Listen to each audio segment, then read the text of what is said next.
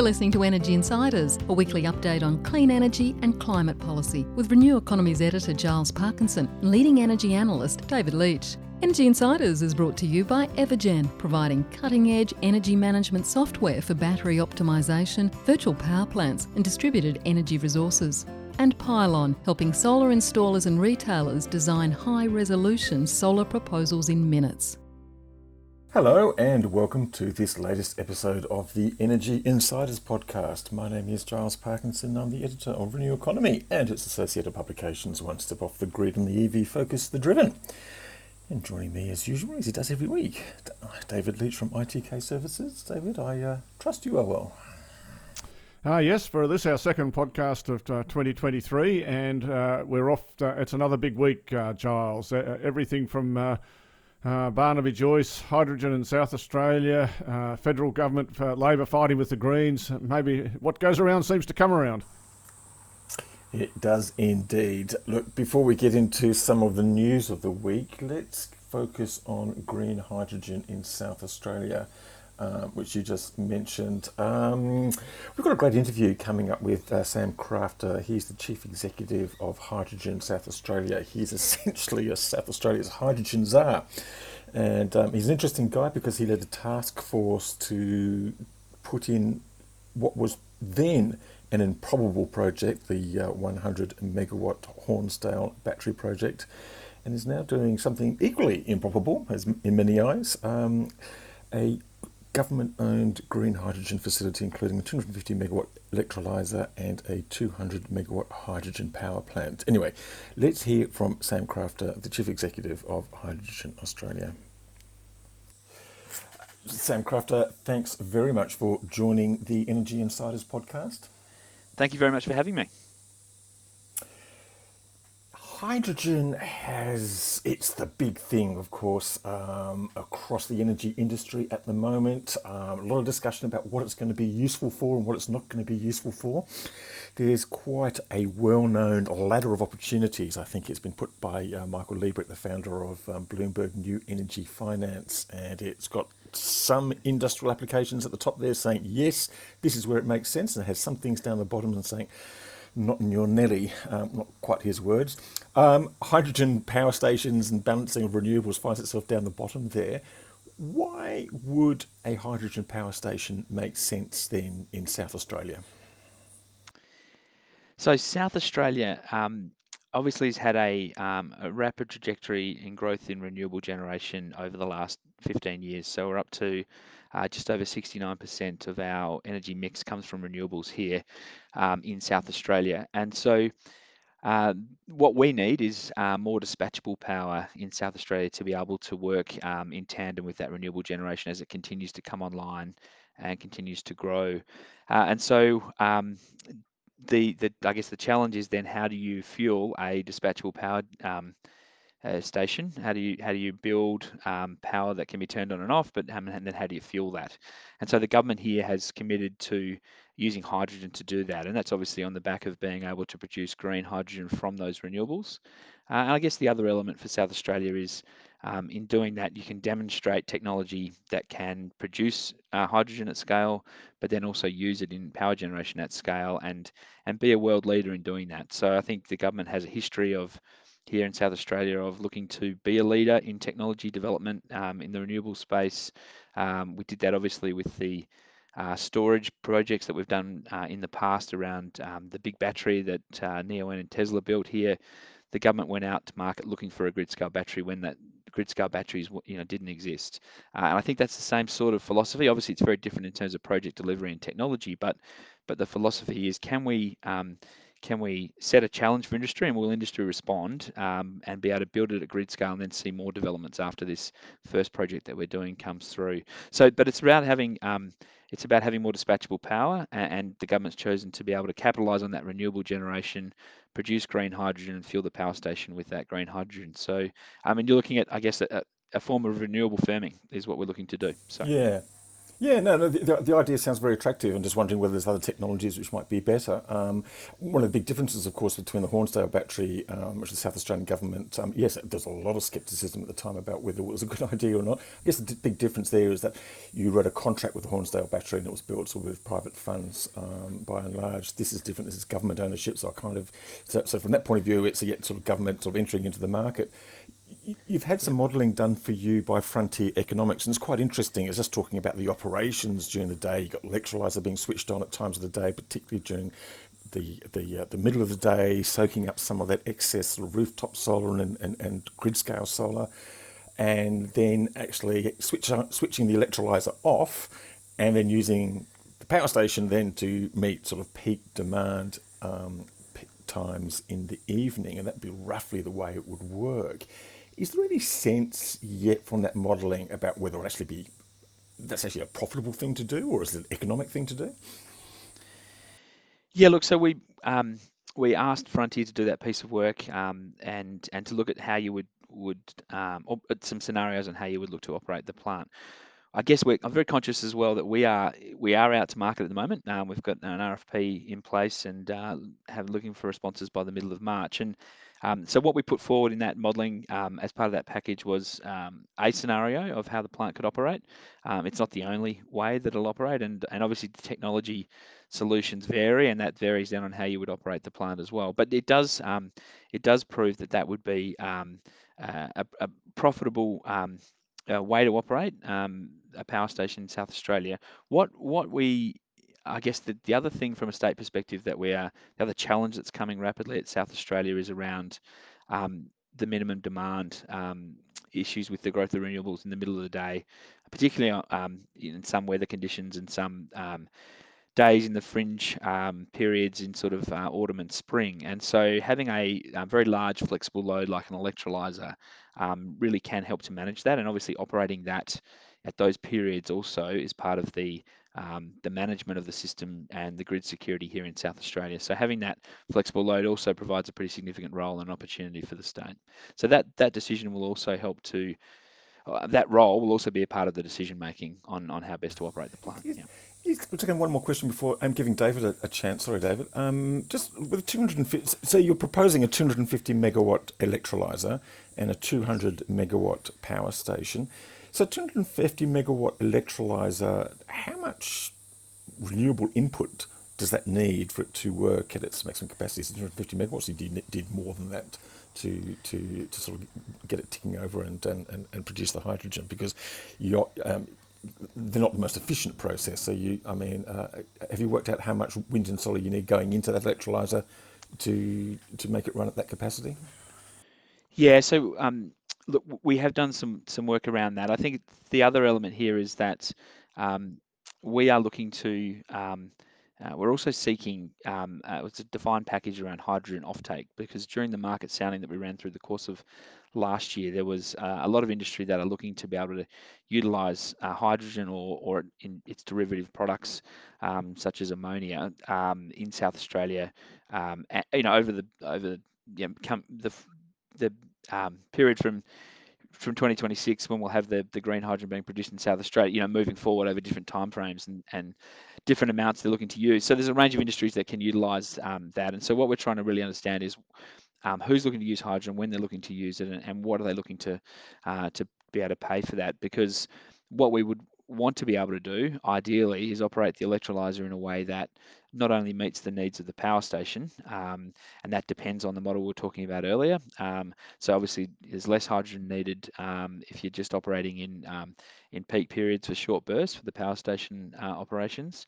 Um, but obviously, if we are in a situation where there's significant demand for hydrogen and we're able to operate the electrolyzer to produce hydrogen in excess of the needs for the power station, uh, then that would lead to a different um, different way of operating the electrolyzer and, and obviously the need for more um, more um, electricity, more renewables to be able to be contracted to be um, to run the electrolyzer.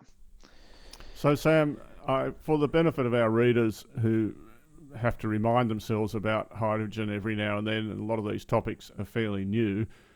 Um, I wanted to cover two areas. Roughly, uh, first one is just about the making of green hydrogen and a couple of the numbers involved. And the second area I wanted to cover is the sort of comparison with other technologies that could use this green energy, like pumped hydro or batteries, for instance, uh, in South Australia. So if I just covered off on the uh, introductory technical numbers first, am I correct in saying that for current technology, it takes about five kilowatt hours of uh, electricity to produce one kilogram of hydrogen? Uh, yeah, I th- uh, um, I'll have to check the exact numbers, but it, it is um, it, that sounds about right to me. Um, I can get the, the technical team here to, no. to provide some info following up if you no, like. No, no, yeah, no, sure. that, that, that's that, that's no need to do that. Uh, and I think with some changes in the process that have been uh, electrolyzer process, this, the theoretical uh, minimum amount of uh, electricity that you could use is four kilowatt hours. So there's scope to improve the efficiency of the electrolyzer uh, that, by that much. Yeah. The one of the things, thing just un- quickly, one of the things on that um, where we do have an advantage in South Australia is our coincident wind and solar. So um, that means that we can get much higher efficiency for the production of hydrogen uh, because we have the, the solar and wind patterns um, that complement each other. Um, so that is an advantage that South Australia has in that production. Um, sure, so we'd be that, looking that to get to electro- more efficiency. That, yeah, that goes that goes to the electrolyzer capacity utilisation, which is a whole different uh, topic, but you're still going to need that much electricity, mm-hmm. uh, assuming you can keep it running all the time for every yep. kilogram.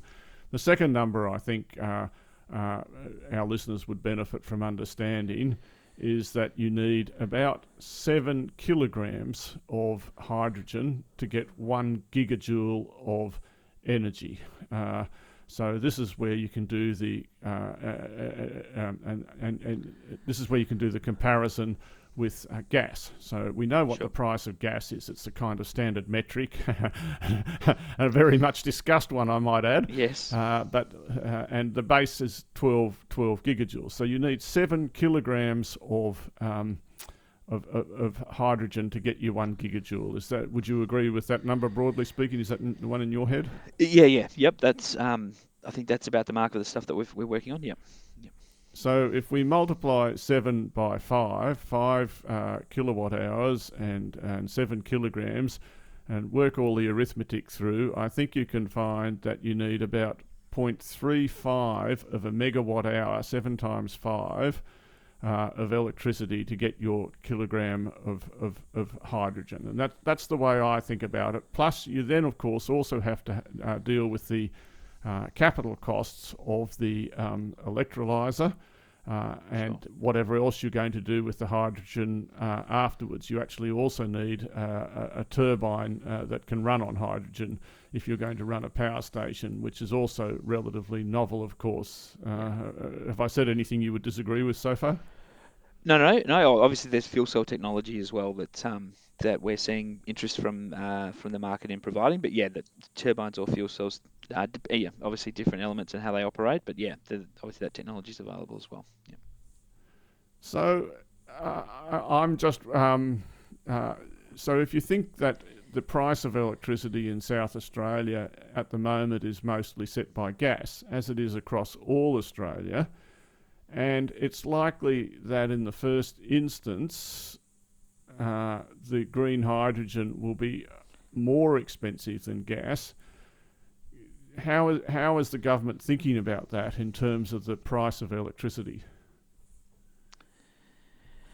So we, um, well, I, I, guess an element of um, what the government is looking well so the, the government's commitment uh, around how the power station will be operated is to be able to firm renewables for industrial customers so we and there's a range of ways that we could utilize the power station to do that and we're doing a significant piece of work on that um, at the moment um, to be able to understand what the best options are to be able to drive down the cost of power for industrial users in South Australia. Uh, and so, um, so that um, you know, that analysis is, is probably going to be needed to inform the answer to your question. But we are um, so we are looking at being able to um, to operate the power station um, at the right periods of time. You know, it might be that um, we do that through um, mechanisms like cap contracts and some of the mechanisms that are currently used in the market, it might be that there's other ways that we could look to operate the, the power station to be able to do that. Um, and I think that um, we uh, that you've got these dual purposes. One is to do to do that, and the other is to try and stimulate the hydrogen, the use of hydrogen in industry in South Australia. So that's how we're looking to utilise that. Um, and what we are looking to do, and, and I guess the advantage of having um, that dispatchable generation. Um, uh, you know, South Australia um, has a lot of battery um, storage projects coming online, which is very helpful.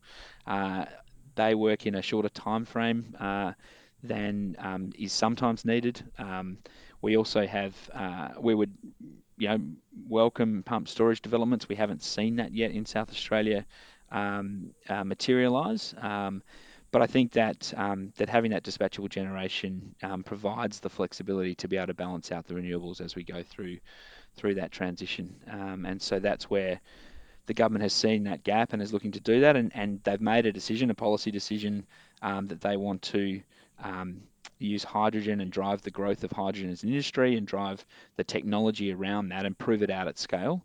Uh, and that they're prepared to um, invest in doing that. Obviously, it's a $600 million commitment from the government to be able to do that. Uh, and then, um, uh, and so our job is work to, to go through and work out exactly how best to operate that in the market to be able to drive down those costs. Um, so I, yeah, I, that's I, the, yeah. Yeah, I, I, hear that, and, and, and I applaud on the one hand the, the government taking the initiative on, on hydrogen because it's quite clear to me, or at least I think it's clear, that the economics aren't going to work unless the government uh, bears a lot of the cost. Uh, because, yep. but the, the, other thing is, you you could have put the 600 million just as a policy decision into pumped hydro, and I bet you would have had a couple of pumped hydro plants, maybe uh, as the Queensland government has chosen to do, for instance, even though they've got lots of hydrogen up there. Uh, I just wondered how how are you aware of how the government was thinking about that?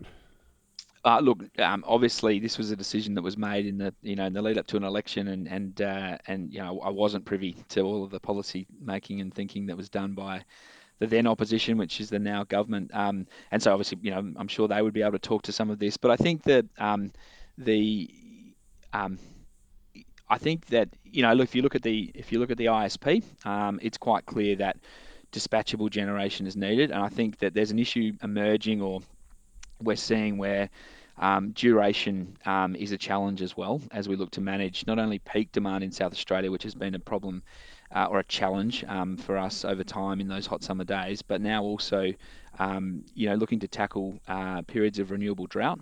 Um, which is having a, an impact on us in South Australia, probably in a greater sense than others because of the penetration of renewables that we have. So if we're seeing you know week-long events like we have seen recently, where um, there isn't that high level of renewables, um, then um, that's where you need that longer duration form, even more so than pump storage. And I think that's why having a diversified mix, uh, and we're, we're, not seeing um, at this point in time, um, you know, for quite some time now in South Australia, we haven't seen that investment in the um, dispatchable power generation, and I think that obviously is part of the what's driven the government's um, government's thinking. Um, the previously, when they were in government, they built 276 megawatts uh, of, of power generation. Um, so, you know, we were able, we had a project team at that point in time which delivered the battery, but at the same time, that power generation, which was um, you know, uh, operated um, as an emergency outside of the market.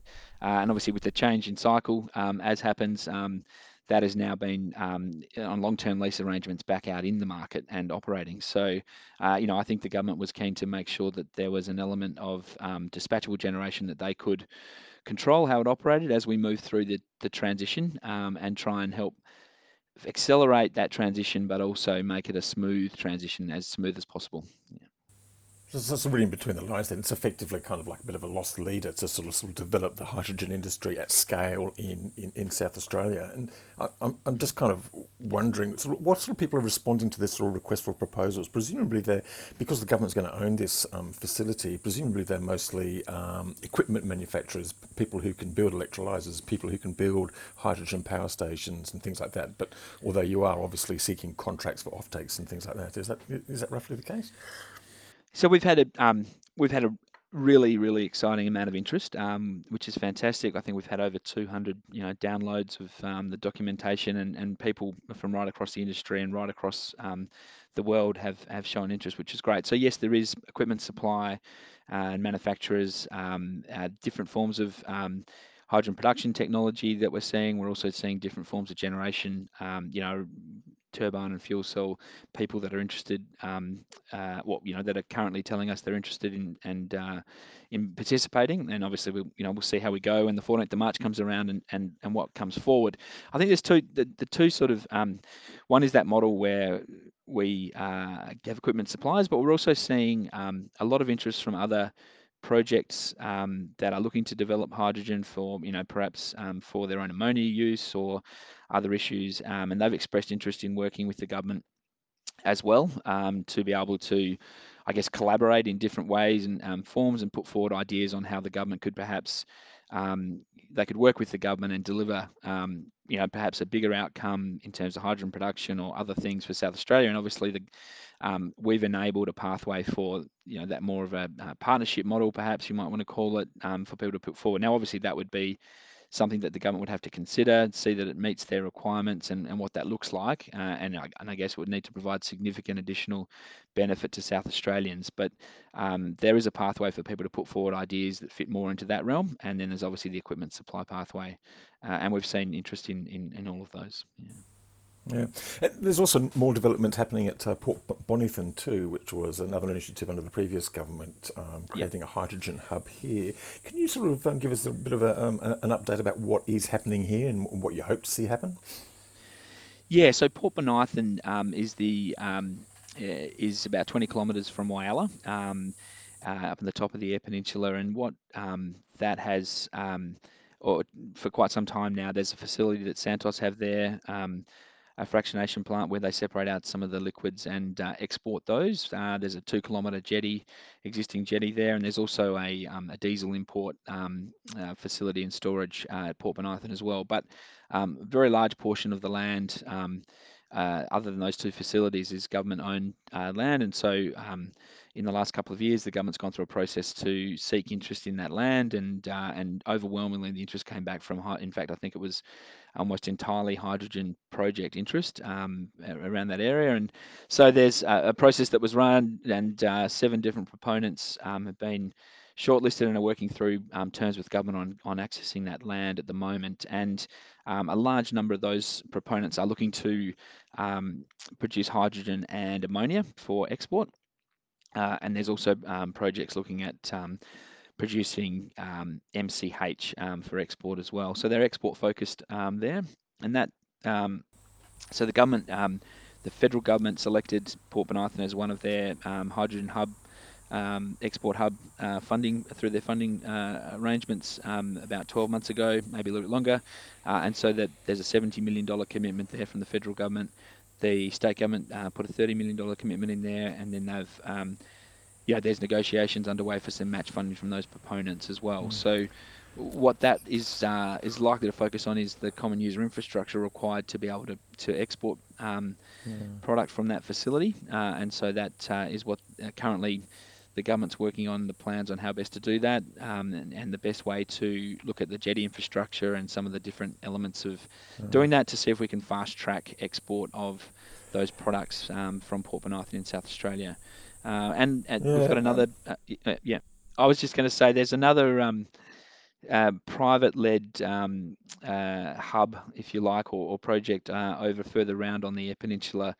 Um, and that's at Cape Hardy, where um, there's a proponent that's um, looking for a greenfield port development there, and they've also had significant interest from hydrogen players, and, uh, and they're going through a shortlisting process, but they're looking to do a, um, a hydrogen and grain uh, jetty facility, uh, and then obviously there's a um, an iron ore project associated with that group, and, and potentially that would come online um, over time as well. So, so there's quite a lot of activity. Um, yeah.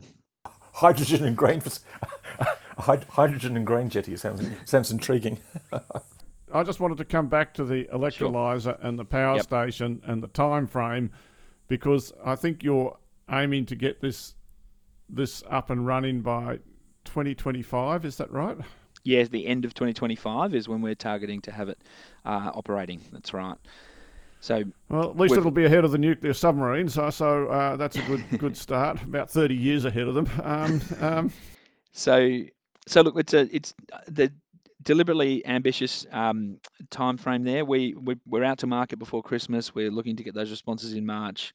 Um, we have um, said to the market um, as recently as last week in, in, an update that we did that we are looking to progress our evaluation um, and shortlisting and, and negotiation process very quickly over the coming months so that by um, July this year, we are um, awarded and, and contracted um, with the party that we're looking to work with to go forward to deliver the facilities, which means that we can get into the detailed design work uh, and you know and look to start construction by the end of this year um, or early next year. Just obviously, you know, that's the intention, so that we give ourselves the runway um, to be able to meet that time frame of the end of 2025. Uh, and obviously, we we've um, you know we're also looking at ways in which we could um, secure equipment and things like that in a, even ahead of that time potentially. Yeah, well, let's just um, talk about yeah. the equipment because I just observe how fast that time frame is compared to even an LNG project or compared to Snowy 2 or compared to the Queensland pumped hydro projects, just, just as a comparison. The, uh, but, you know, let's talk about the electrolyzers that you use for this. Uh, I think it's 250 megawatts. Um, I, I, haven't really been keeping up with my hydrogen routing as much as I should have, but what commercially, what's do you have a, a, view on what the biggest operating electrolyzer is for making hydrogen already around the world? I don't seem to recall that there are any of that size, but I'm but I'm probably missing the picture. Yep. No, no, no, that's absolutely right. So um, this, this project is an order of magnitude bigger than the existing. So in Europe, um, I know there's projects of about 20 megawatt scale. I think some of them now are pushing towards 30 or 40 megawatts. Um, there's a lot of projects that are committed for um, for larger scale, but are not yet um, there, or you know, going through their initial planning and, and feasibility work. So um, again, this this comes back to um, back to an opportunity. I think you know you've in Tonsley in, in south of Adelaide, we've got a 1.25 megawatt electrolyzer, which is currently the largest in Australia, and that's providing um, blending hydrogen into the, the gas network here in the southern suburbs of Adelaide, uh, and scaling up. It's uh, it's I think it's currently about a thousand homes and scaling up to a couple of thousand shortly. So. Um, so that's sort of the, the current operating model here in Australia. In Europe, they've got to that 20 megawatt scale. And then everyone is talking about, or not everyone, but a lot of people are now talking about, well, how do we get to that gigawatt scale where you can really drive efficiencies and, and look at that large scale production? Um, but there's not really many projects um, at the moment, or there's none that are delivered, and there's not many um, lining up at that next stepping stone, which is where we think the 250 megawatt fits in. Uh, and that's why we are um, very happy with the interest we've had globally from those equipment suppliers and others about wanting to be in a project that can deliver it at that scale and effectively provide and prove it out at that scale, which then gives the launching pad to get to those larger scale projects that the industry is, is rushing towards. Uh, so we think that's an advantage that we have uh, there, um, and we're looking for partners that are willing to work to that ambitious timeframe that we have. Um, and from a South Australian perspective, we um, again, um, really do see a first mover advantage here. There's obviously a lot of projects around Australia as well. Um, you know, different states have different uh, hydrogen-related strategies and and are supporting industry in different ways. And there's a whole lot of really exciting activity. And I think if you think about a global sense, the amount of hydrogen that's predicted to be required, um, you know, should see many hydrogen projects in, in, Australia having, you know, more than enough markets um, to develop and get away. Um, but from our perspective, we're really keen on on hitting that time frame, and we think that um, being in the middle of the country, um, that if we can get uh, this project built and up and running, we can attract supply chain, you know, potentially. Sam, um, it's the middle of the country, but it's also the south of the country, I would say, it where is. it comes to so, export markets. Yep. But but but let, let, I just wanted to ask one more quick question. Um, it uh, makes me smile how ambitious South Australia is, and I think that's fantastic. Don't get me wrong. Uh, uh, the other question I wanted to ask is just about the power station technology. So, for instance, Paul Broad, who's not everyone's hero, uh, was reluctant to put hydrogen into his uh, gas-fired power station in, in New South Wales and in Newcastle because he said the technology wasn't wasn't ready yet. Uh, again, I'm not aware of any power stations actually running on hydrogen. Um, can, what can you say about the technology and availability and all that stuff? Yeah, sure. So we've been, um, you know, obviously actively engaged with the the turbine technology um, manufacturers and also the fuel cell manufacturers. So what we um, are seeing is that there is um, I think uh, probably could be best described as a bit of a, a, you know, there's a clear focus from the turbine manufacturers on um, having hydrogen um, ready turbines and hydrogen turbines. So some of the manufacturers uh, are very confident um, uh, and sort of starting at a, at a 30% amount. Others are, are, pushing more towards 70 plus percent um, in that 2020 five timeframe that we're talking to, um, and and then obviously then everyone I think is pushing between 2025 and 2030 to have 100% hydrogen um, utilization. So what we are looking to do is to maximize the amount of hydrogen that we can get. If, if we end up with a, a turbine-based solution, um, then we'd be looking to do that and obviously have um, you know commitments to get to the, the 100% as quickly as we could. Um, so so look, we're, we're at the, the, the leading um, or bleeding edge of that technology as well. Um, but again, it will be a significant amount of hydrogen that we're using in the generation should we end up with a, with a turbine solution. Sam, it's been a fantastic uh, uh, presentation of, of what is uh, a totally ambitious project, in my opinion, but that's the sort of thing I guess governments uh, should be doing. Yeah. Look, um, I'm sorry, I just um, I uh, forgot to hit the unmute button, so I got caught out. caught out again. Uh, Sam, just um, before we sort of wind up, um, you also mentioned some um, some sort of I think you described it as sort of rather landmark renewables legislation that's been um, prepared to go through Parliament in South Australia. Can you just sort of talk about the important, what's being planned and why that's important? Yeah, absolutely. So I think um, you know, with the interest in hydrogen, obviously becomes the interest um, in the development of the larger scale renewables that are required to, you know, as we talked about earlier, for hydrogen production facilities, we're going to need, um, you know, a lot more renewable generation, and you know, that's the other element that, um, from a South Australian perspective, you know, we've got this enormous pipeline of renewable projects that simply won't get developed if it's just about our our use of energy for our own industry, etc. And so, um, hydrogen provides the opportunity for that development, and uh, and in doing that, there are um, significant amounts of land that is uh, government owned. Um, and uh, you know um, crown land and, and pastoral land and other things there. So for area that uh, land that fits into that area, the government is putting in place um, an arrangement where, I guess, if you like, we I think South Australia um, has been seen as um, a leader in the regulation and um, of oil and gas for quite some time, and, and obviously in the mining space as well. Um, so we're using that similar framework um, and a one window to government sort of model where proponents are able to engage, um, and then the department then manages and comes back, manages the rest of the government engagement. But but what we're looking to do is um, to put to market um, renewable um, lease areas, um, areas where and we can have people then bid, if you like, on the ability to develop those renewables. So I guess we're we're making sure that the the value of the renewables that we're doing, you know, we're doing pre-work around uh, wind uh, and uh, uh you know quality and, and sort of trying to assess the renewable areas. Um, but then we're putting it out to market to try and make sure that we maximise the value for South Australia from that development of those renewables. So the high priority is um, we have everyone uh, engaged in a process that we can um, assess what's been put forward and then get that developed in an orderly fashion um, to be able to unlock that um, for the projects that are there. So that's been something that's been discussed for um, a period of time through the course of last year. One of the really important elements of that is that we've been able to have um, really detailed discussions with um, the traditional owners um, uh, and a range of traditional owner groups here in South Australia, because obviously um, when you're talking about at scale renewable development, um, you know you're not going to be able to do that unless you're you're doing that in partnership with the traditional owners because you know it is a significant amount of wind and solar that um, will need to be constructed to to be involved in these projects. So um, we've really been able to focus our engagement and planning around um, doing getting that engagement right up front and getting those the input from from those groups as to what they would like to see from a cultural heritage perspective, from a native title perspective.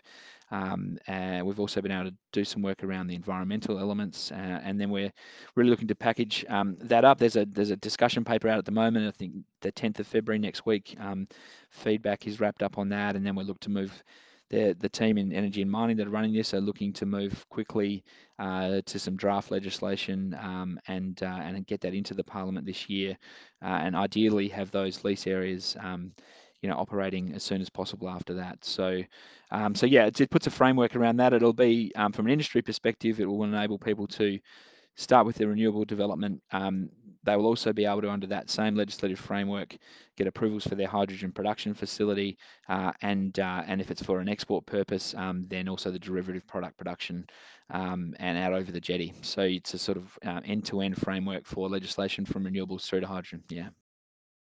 And, and, and, so, what's the scale then of renewables development that you're talking about um, in South Australia then? Because right now you've got about two gigawatts, give or take. Um, we'll probably have well over two gigawatts now of large scale renewables. You've got well over a gigawatt of rooftop solar.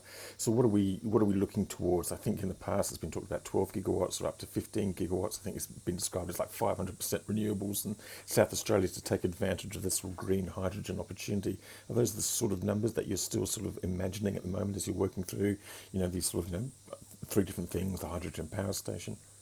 I, I think so. Those numbers, um, yeah, the larger numbers definitely correlate with the pipeline of projects that we have, uh, and obviously, I think that'll be. Um, you know, obviously developed over time um, to match the growth in the hydrogen production. But if you were looking at you know, the, the seven different project proponents that we have at Port Bonython, um, then uh, you know that is going to be a really large scale. You, are going to be talking gigawatts um, happening quite quickly. Um, if they're looking to have projects, um, most of them are looking at having their projects up and away between 2027, 2030, 2025 to 2030, um, and so in that period then you would need to see, um, yeah, you know, gigawatts worth of development of renewables to be able to feed those those elements. So it's um, it's really about that broader industry opportunity and putting the framework in place now to enable industry to come in and develop that at the scale in which it's needed, um, but do it in a way that's obviously responsible and uh, and is um, you know, is it brings the community with us on that journey um, to make sure that um, that we can do that in a responsible way and, and in a way that everyone is comfortable with as we see the growth of the industry. Yeah. So, Giles, I'd, I'd just observe that if you ran a 250 megawatt uh, electrolyser flat out 24 24 7, 365, then then you would need about um, uh, 600 and some 50 megawatts of electricity that was also running at the same rate. But if you uh, take into account the variability of renewable energy, then you probably need uh, closer to two gigawatts of actual green energy to get that constant output, if I can put it that way. I mean, the, the point is the input also needs to be firmed up, or else the capacity utilisation of the electrolyser goes down and, and the unit costs go up. But anyway, that's all, all, all the good stuff to talk about uh, over another coffee.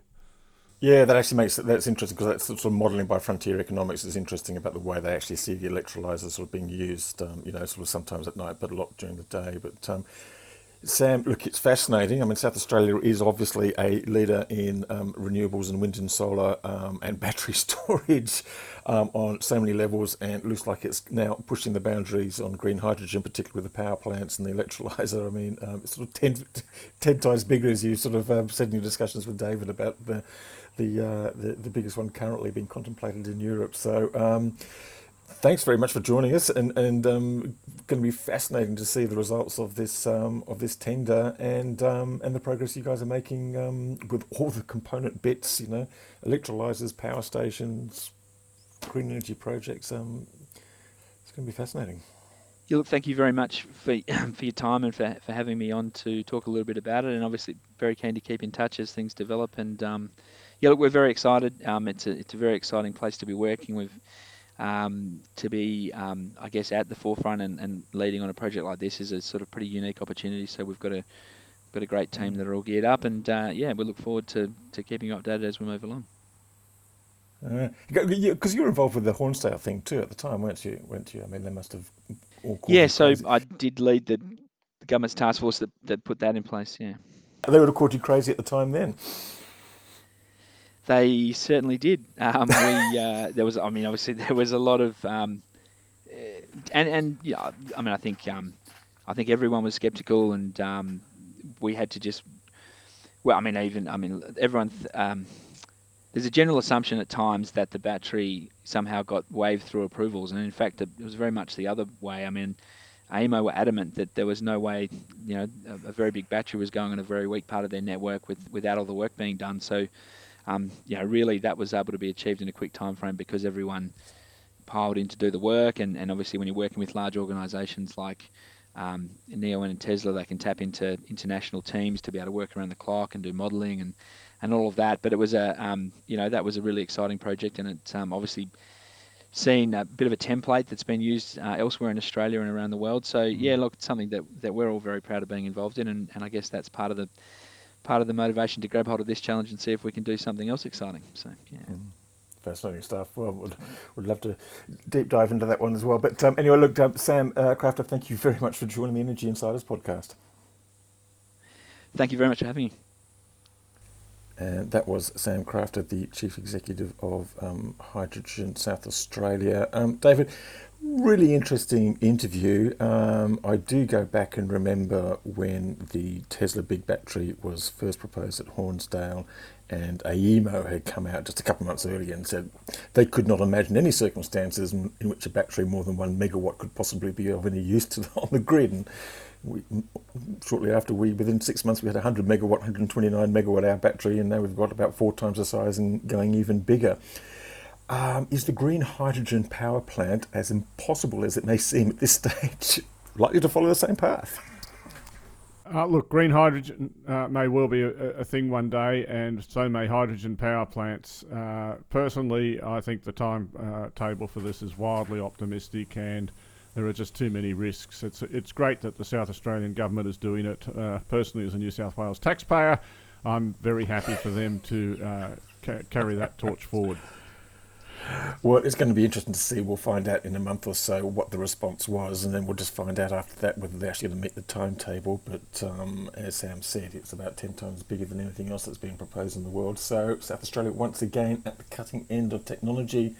Um, but it's certainly true that green hydrogen plans are immense in South Australia as they are throughout the rest of the country, which possibly brings us to another piece of news this week, um, David, in um, green hydrogen. And we've talked about Sun Cable before. Um, you've written another really good analysis about why Sun Cable, um, Sun Cable's proposed link to Singapore could actually be a, a good idea and could actually make money.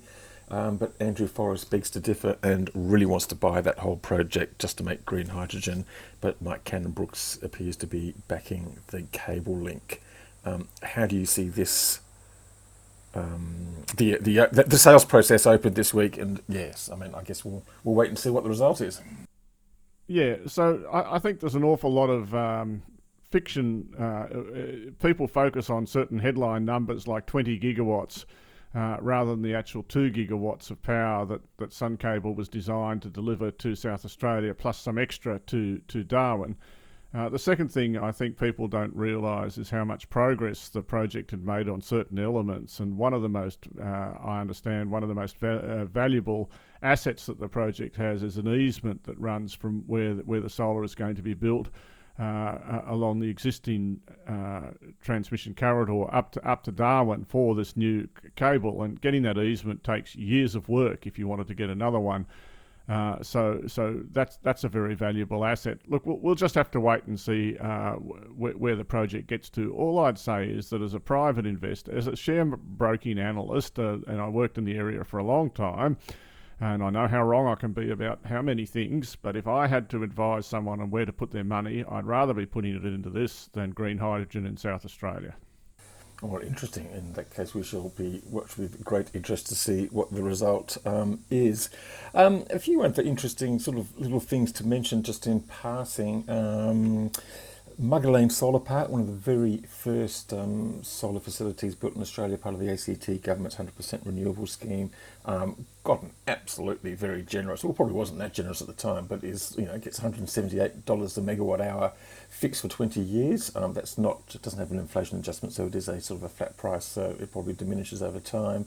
Um, somehow the owners, Maoneng, got themselves into trouble over some debt facility and got taken off them, and has now been sold to a new investor with a new debt um, owner.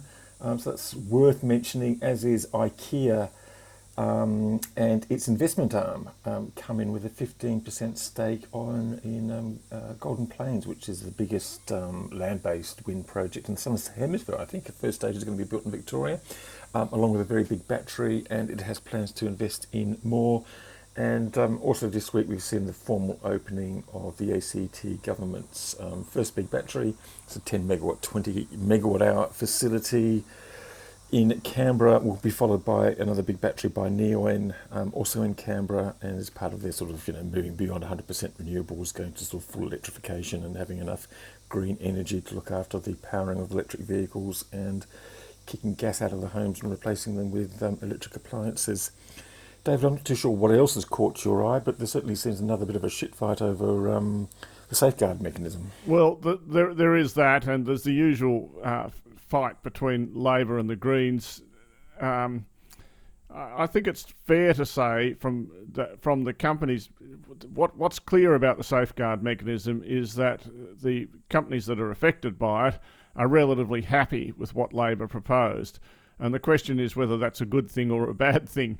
Uh, probably we think they should be a bit unhappy about it, and they probably are because they have to pay some money. And and the thing, the, the, the, discussion about it is that it's quite clear that in the early years, all the impacted companies are going to buy ACCUs to satisfy their obligations because there isn't that much technology.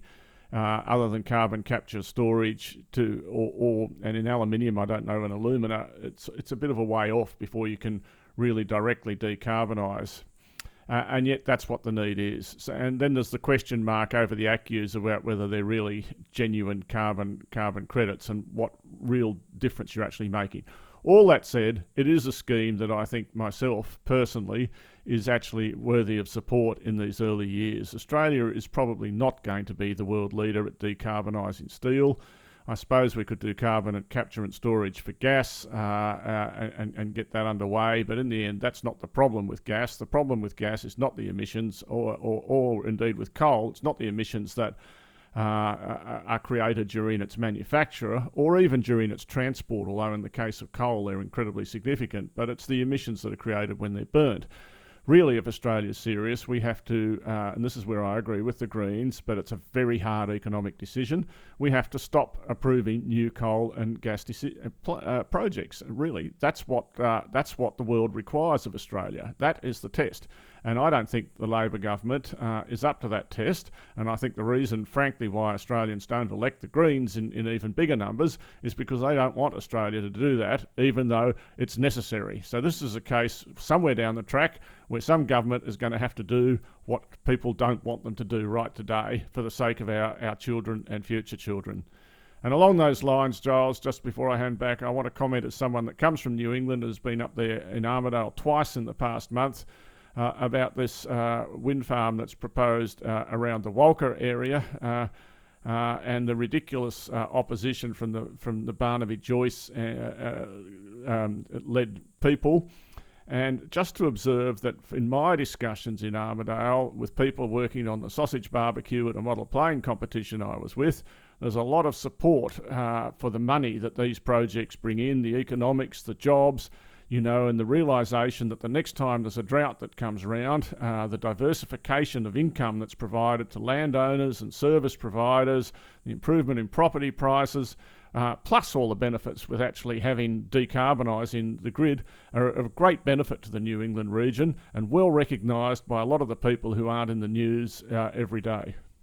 Yes, it, look, it seems extraordinary that this sort of this level of opposition and criticism um, continues um, both from Barnaby Joyce, but also the associated, you know, the Murdoch papers, the Institute of Public Affairs, you know, which says the safeguard mechanism is going to be the end of the economy as we know it, the lights will go out, etc., um, etc. Et I mean, it just seems as, as, as you know, as this sort of transition towards green energy and things accelerates, and a lot of people sort of embrace that and see the opportunities and just you know see the see, see the value of that investment, then the complaints get louder. Um, just going back on the safeguards mechanism, you've got Angus Taylor. Chris Bowen was pointing this out on Twitter this week. He's overseas talking to European and other um, countries about green hydrogen and other, sort of energy um, things. And he's just sort of pointing out that Angus Taylor actually proposed this scheme, is now going to vote against it uh, because the right wing wags the tail still of the coalition. And just on that sort of thing that you were talking about, um, you know, with sort of investment, and uh, it was interesting to see Jim Chalmers. It's not directly late, related to energy and climate, but kind of it, it is talking about this sort of values-based capitalism, which um, he was quite keen to promote, and just the pile-on that has come from some of the um, media companies, you know, Fairfax, including the Sydney Morning Herald, the Fin Review, the Australian. It just seems as though anything that diverts away from the idea that uh, business and investment should be anything other than just you know just there for the money and solely for the money is just completely anathema to them and um, I just don't see us making much path forward um, or the sort of the, the, steps that we need to make um, without some sort of reconciliation of those views but um, there's a very just brief observation. Yes, Giles, perhaps that's true, but I can also understand why uh, business uh, and people are, uh, are, worried because, you know, the way the gas price cap and the coal price cap have been, in, or the, uh, you know, the government command directing the economy. Um, uh, there is uh, always room to improve capitalism, but, you know, I look at some. Um, Germany, for instance, where gas prices were incredibly high, and uh, just over 12 months ago, something like 40, 50, 60% of Germany's gas came from Russia.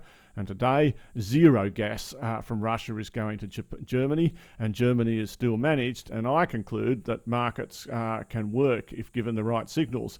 If the Labor government, uh, uh, for instance, had introduced um, a carbon price um, then uh, and carbon scheme, then you could let the markets get on and work it out itself. There is a role for uh, it, it's just a difficult topic, and and I think Jim Chalmers wrote an essay which he, he must have expected to be controversial.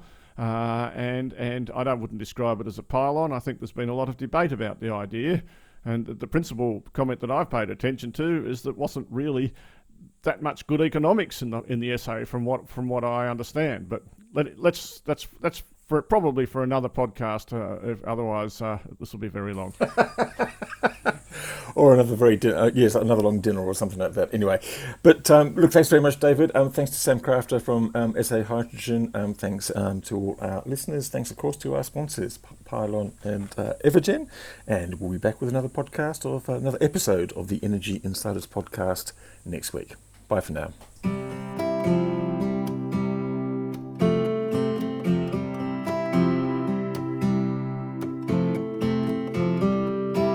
Energy Insiders was brought to you by Evergen, the market leading renewable energy software business that optimises residential and commercial solar and battery systems. Evergen enables large numbers of systems to operate as a single fleet, so network operators can use them as a virtual power plant, generating significant value for consumers, network operators, and the energy system as a whole. Evergen software is powering the energy system of the future. Energy Insiders was also brought to you by Pylon. Pylon provides easy to use solid design software for installers and retailers with pay as you go pricing, no monthly cost, and no lock in contracts. Join Australia's top solar companies who trust Pylon to design high resolution, CEC ready solar proposals.